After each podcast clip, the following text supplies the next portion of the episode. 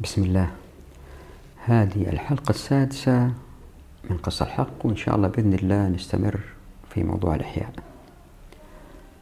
بس قبل الاستمرار سئلت من بعض الإخوان أنه ظهر تضاد في كلامي بين شيئين.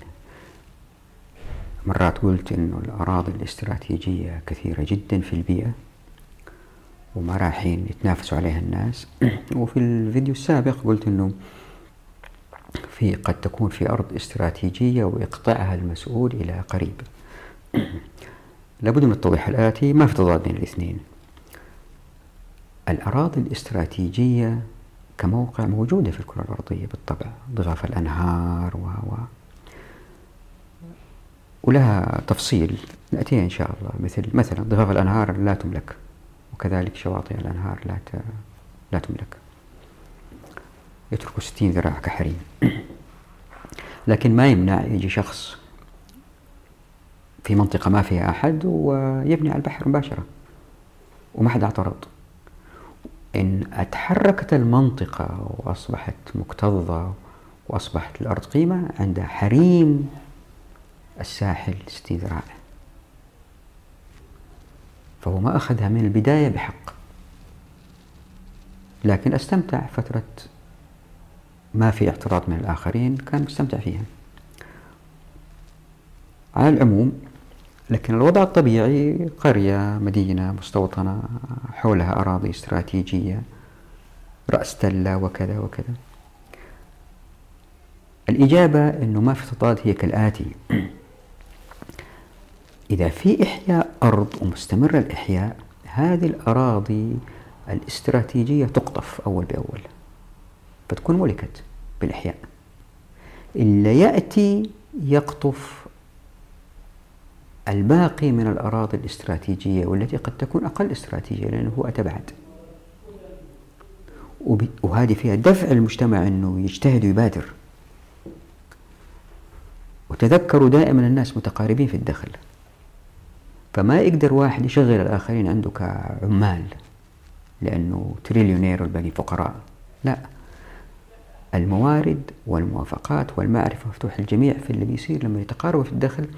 الواحد في الغالب يكون قنوع وياخذ شيء على قده يمكن شوية أكبر بس مو قصر كيلو في كيلو.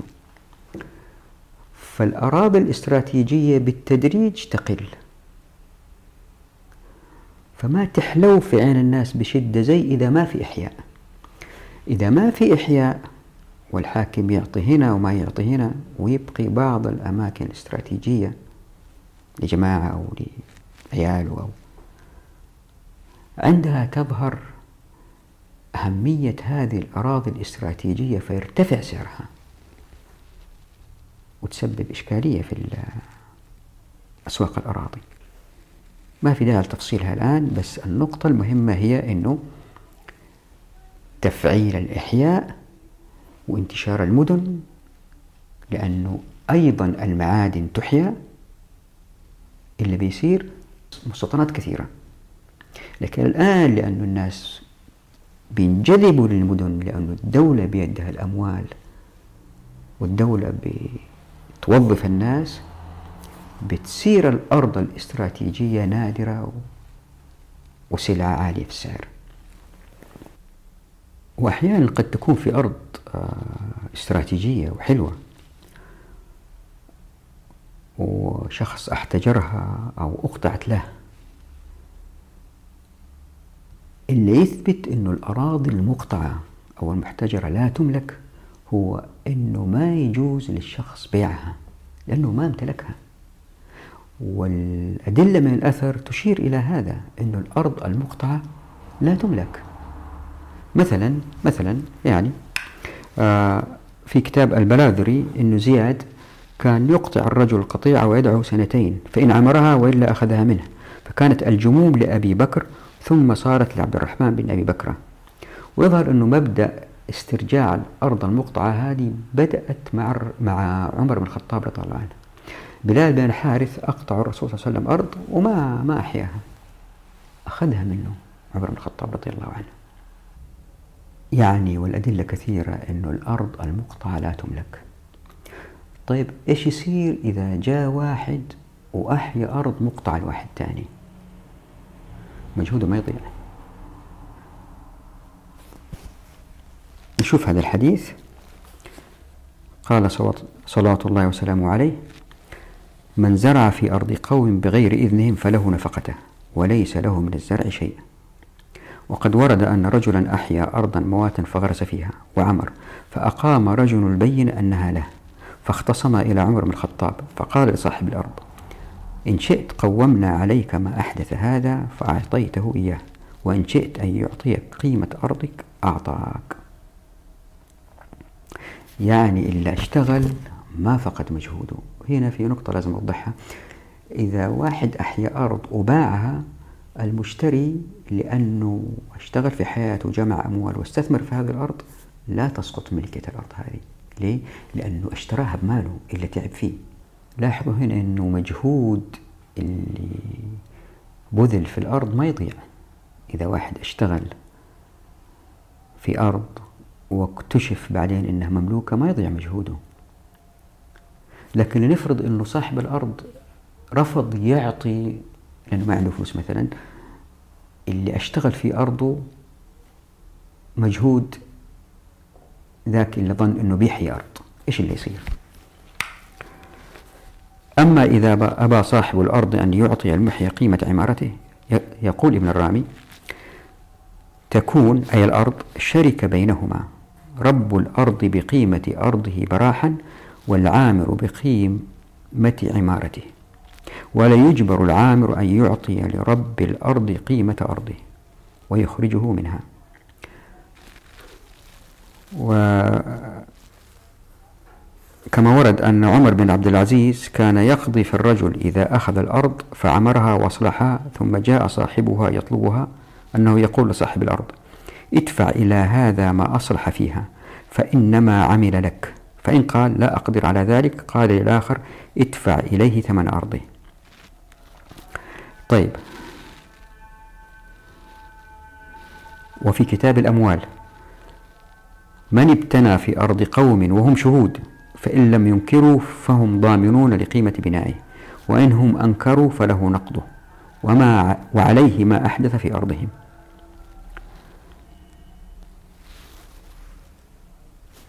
يعني من هذه الآثار وهذه أرض مملوكة واللي يشتغل فيها وما يدري إنها مملوكة ما يفقد حقه. كيف الأرض المقطعة؟ معظم الآراء تتجه إلى أن الأرض المقطعة لا تملك وبالتالي إن أشتغل فيها المحيي والمقطع على الأرض ما سوى شيء ما عمل شيء المحيي للأرض أحق. حتى الأرض اللي احتجرها واحد. وجاء واحد أحياها المحيي أحق. قصة لطيفة هنا أذكرها. يحيى بن آدم القرشي في كتاب الخراج قال أن رجلا تحجر على أرض ثم عطلها فجاء آخر فأحياها. فاختصما إلى الم... إلى عبد الملك. فقال يعني عبد الملك ما أرى أحدا أحق بهذه الأرض من أمير المؤمنين. ثم التفت إلى عروة بن الزبير. قال فقال ما تقول؟ قال أقول إن أبعد الثلاثة من هذه الأرض أمير المؤمنين. قال ولم؟ قال لأن رسول الله صلى الله عليه وسلم قال العباد عباد الله والبلاد بلاد الله ومن أحيا أرضا ميتة فهي له. قال فقال عبد الملك انظروا إلى هذا يشهد على رسول الله صلى الله عليه وسلم بما لم يسمع منه. قال عروة يعني جاوب أفأكفر أو أكذب مما لم أسمع منه؟ أسمعته يقول الظهر أربع والعصر كذا والمغرب كذا. إن الذين جاءونا بهذا هم جاءونا بهذا. وهنا لازم أجاب على سؤال. بعض الإخوة سألوا قالوا أنت مريت مرور سريع على إذن الإمام. وما فصلت. إيش سبب الاختلاف بين الفقهاء؟ إنه هل إذن الإمام مطلوب أو لا؟ آه، أنا ما فصلت لأنه آه، أحاول أختصر. طبعا معهم حق لأنه يمكن نجد مخرج المسألة إذا فهمنا هذه المسألة. هم اختلفوا لثلاث أسباب. أحدهم أنه خوفا من أن يقع تشاح. تشاح يعني خلاف تصادم بين الأفراد. مستقبلا لابد من أخذ إذن الإمام وهذا اللي ذهب إليه أبو حنيفة. وزي ما شفتوا راح تشوفوا إن شاء الله أنه اللي يسبب التشاح هو إذن الإمام. لأنه بإذن الإمام تظهر الندرة على الأرض ويطلع على سعر وتظهر المشاكل. لكن إن غير إذن الإمام ما تظهر المشاكل. السبب الثاني أنه في حديث عن الرسول صلى الله عليه وسلم ليس لأحد إلا ما طابت به نفس إمامه والسبب طبعا هذا مش في الأشياء اللي أباحها الرسول صلى الله عليه وسلم. هذه فيها تفصيل. المهم السبب الثالث والأهم أنه هل الرسول صلى الله عليه وسلم أطلق حديث الإحياء أو أحاديث الإحياء؟ بالأصح باعتباره رسول بالتالي مشرع صلى الله عليه وسلم أو باعتباره حاكم للمسلمين. هنا في إشكالية كبيرة. وهو أنه آه، مع الحداثة وتغير متطلبات الحياة الآن ولأنه ما طبقنا الشريعة طيلة هذه القرون وتغيرت المجتمعات صار صعب على بعض الفقهاء أنهم يتصوروا تطبيق بعض الأحاديث مثل آه، نزع الملكية غير جائز شرعا جوزوها بفتوى نوضحها بعدين. فقالوا حتى يخرجوا من هذا المأزق أن الرسول صلى الله عليه وسلم قال بعض بعض هذه الأحاديث باعتباره حاكم. فكانت تصلح لزمانه وبالتالي ما تصلح لزماننا فنحن لسنا ملزمين بها. عجيب. الرسول صلى الله عليه وسلم رسول. لأنكم أنتم ما فهمتوا كيف يمكن هذه الأحاديث تكون أصلح المجتمع. تبغوا تنفوها تلغوها؟ هذه مشكلة. مشكلة كبيرة هذه. يعني في شيئين في نصوص وفي كيف هذه النصوص تشتغل. لأنهم ما عرفوا كيف هذه النصوص تشتغل يبغوا يعطلوا هذه النصوص. وهذه نفصلها بوضوح إن شاء الله في فصل القذف بالغيب وفصل المكوس. حتى بعض الأئمة من أو التابعين أو للمذهب الحنفي تراجعوا. مثلا الإمام أبو يوسف هو تلميذ. أبو حنيفة قال في كتاب الخراج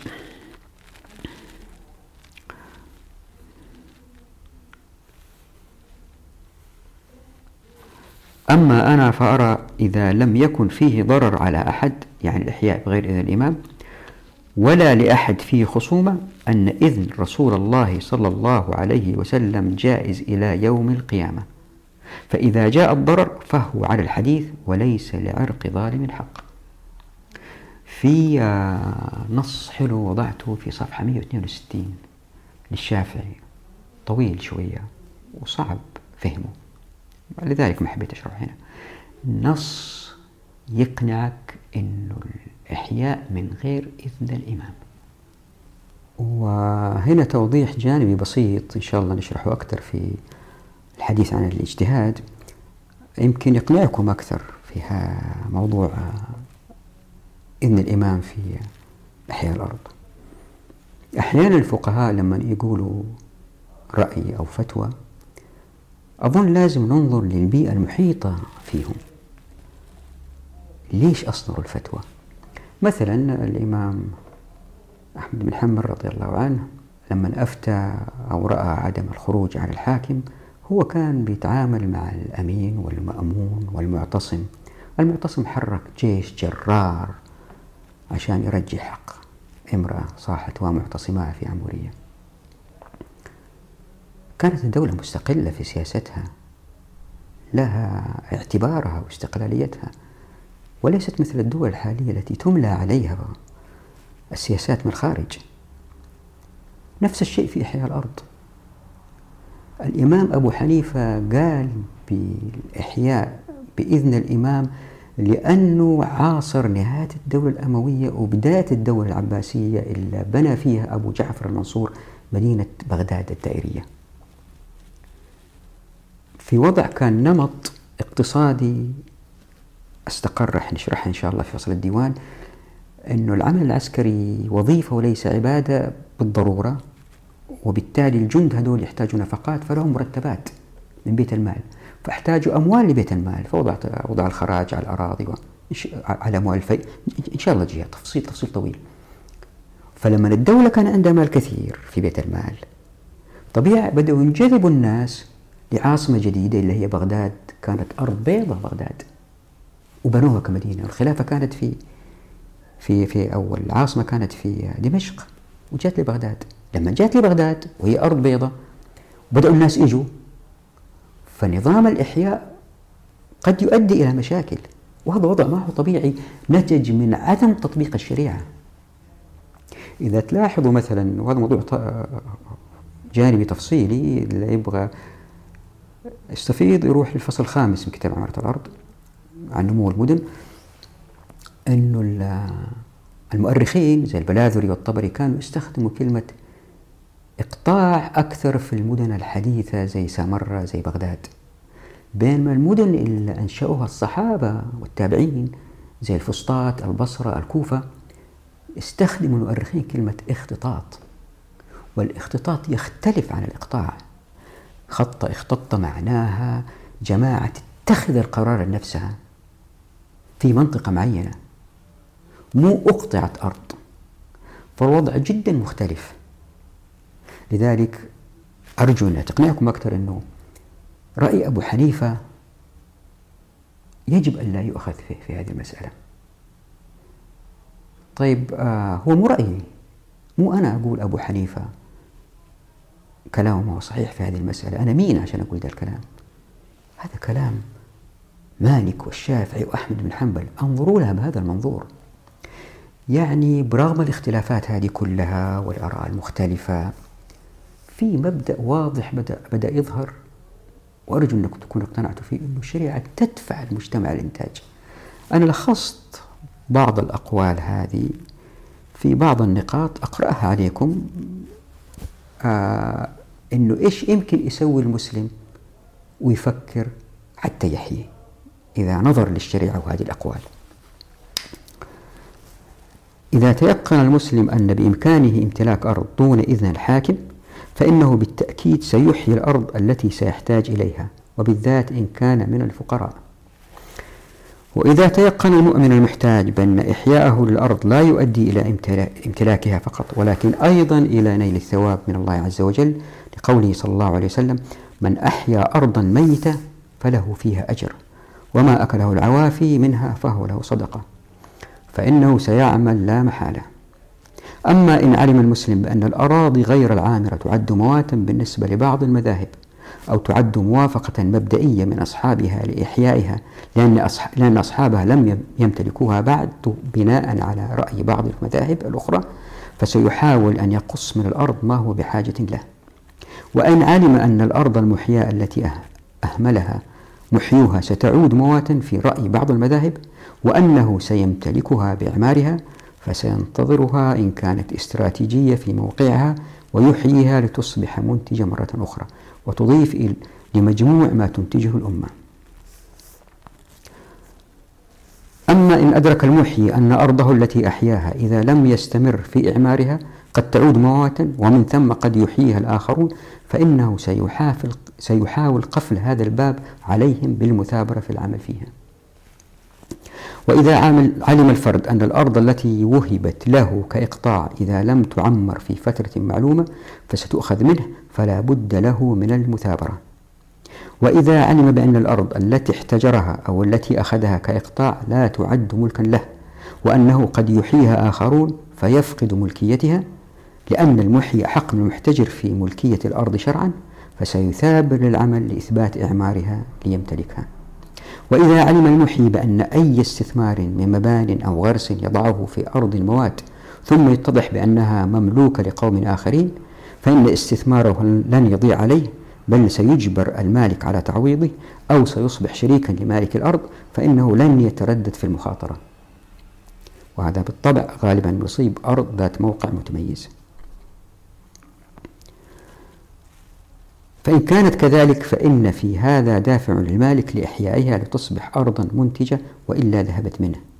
أو أو أن في إحيائها برجل غير مالكها زيادة إنتاجية لمجموع الأمة وخسارة للمالك طبعا هنا بعض الناس بالذات الترعرع في النظام الرأسمالي يقول لك يا أخي مو معقول واحد يفقد مجهوداته؟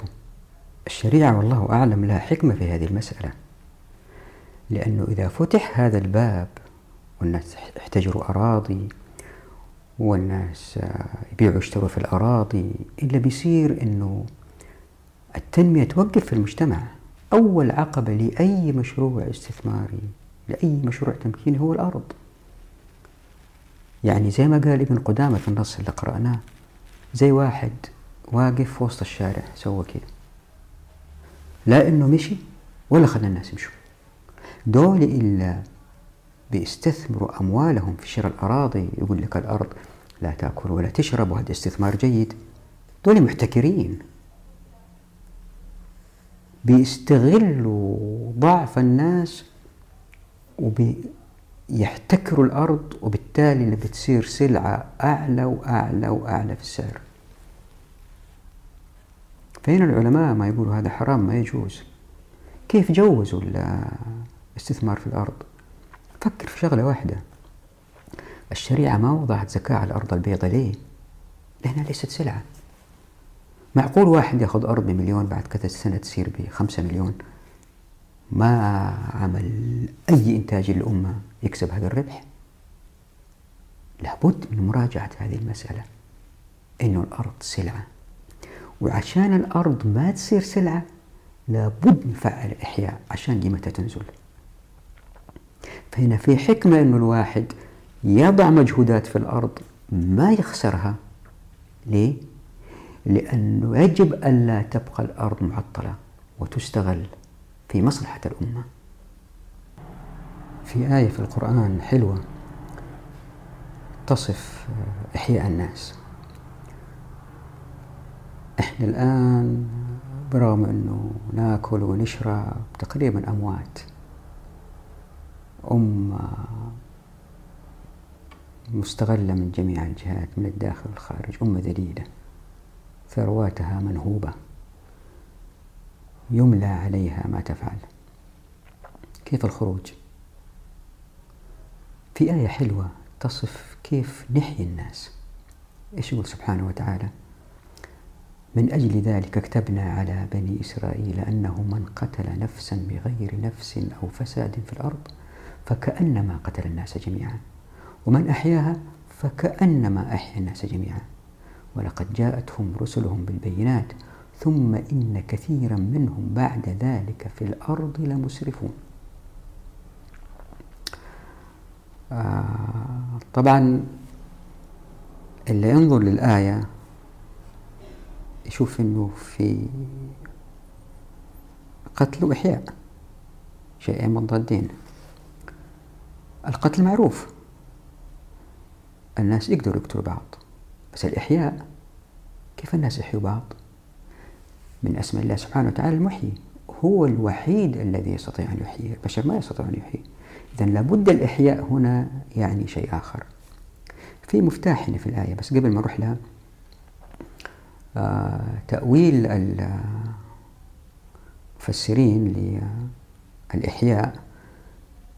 بعضهم قالوا أنه إذا واحد قاتل ومحكوم عليه بالإعدام يجوا أهل المقتول يعفو عنه. فأحيوه بعضهم قالوا إذا واحد غريق يحتاج إلى إنقاذ ويمكن يموت يجي واحد يساعده وينقذه فأحيا فكأنما أحيا الناس جميعا. وبعضهم قالوا هذا المهم أنه الأخذ على يد الحاكم لمساعدته في الحكم بالشريعة. بالتالي تحيا الأمة. طيب السؤال كيف؟ لاحظوا في الآية كلمة أو. بين من قتل نفسا بغير نفس أو فساد في الأرض. فكأنما قتل الناس جميعا.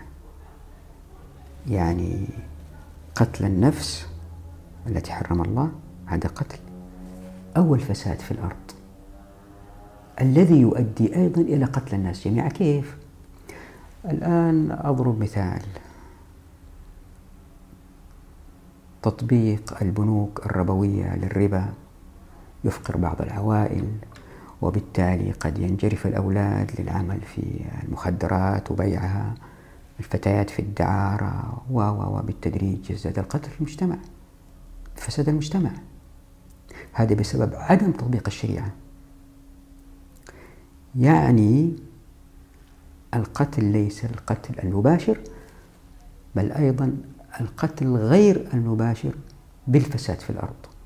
وكيف يأتي الفساد؟ زي ما بحاول أثبت إن شاء الله مستقبلا من عدم تطبيق الشريعة. طيب كيف من عدم تطبيق الشريعة؟ شوف الآية إيش تقول؟ ولقد جاءتهم رسلهم بالبينات. إيش هي البينات؟ من ضمن البينات أحكام الشريعة اللي لازم يطبقوها. ومنها إحياء الأرض. منع الربا. لا ضرر ولا ضرار. وأمثلة كثيرة. بس المهم في الآية قوله تعالى لمسرفون. ثم إن كثيرا منهم بعد ذلك في الأرض لمسرفون. متى يكون الإسراف؟ إذا الناس متقاربين في الدخل. صعب الإسراف. لأنه زي ما نوضح وضحت يعني أنه المقتنيات الموجودة في الأسواق ليست فارهة وأنه الإنسان ما يستطيع تشغيل الآخرين لأنه كلهم مثله متقاربين في الدخل. يكون الإسراف إذا واحد يبغى يسوي حفلة ماجنة ومقتدر أنه يشغل عشرات إذا لم يكن مئات من الطباخين والعمال والديكورات و لحفلة كبيرة أو يشغل مئات العمال لبناء قصر كبير أسقف جبسية ملونة رخام مقصوص بطريقة باهرة تجذب عيون الأنظار في المداخل و... هذا كله إسراف متى يحدث الإسراف؟ يعني إذا كان طبقة تقدر تشغل طبقة. ومتى الطبقة هذه تقدر تشغل الطبقة هذه؟ إذا كانت أسرة. ومتى تكون أسرة؟ لما يكون في احتكار. ومتى يكون في احتكار؟ لما نمنع الموارد والموافقات والمعرفة. الآية أنا ما دخلت في تفاصيلها. يا ريتكم تقرأوا صفحة 166 تحت عنوان إحياء الإحياء. نقف هنا. نراكم على خير إن شاء الله بإذن الله في الفيديو القادم عن القذف بالحق. يعني رايحين نبدأ إن شاء الله بالكتاب الفصل الأول. دعواتكم نراكم على خير إن شاء الله.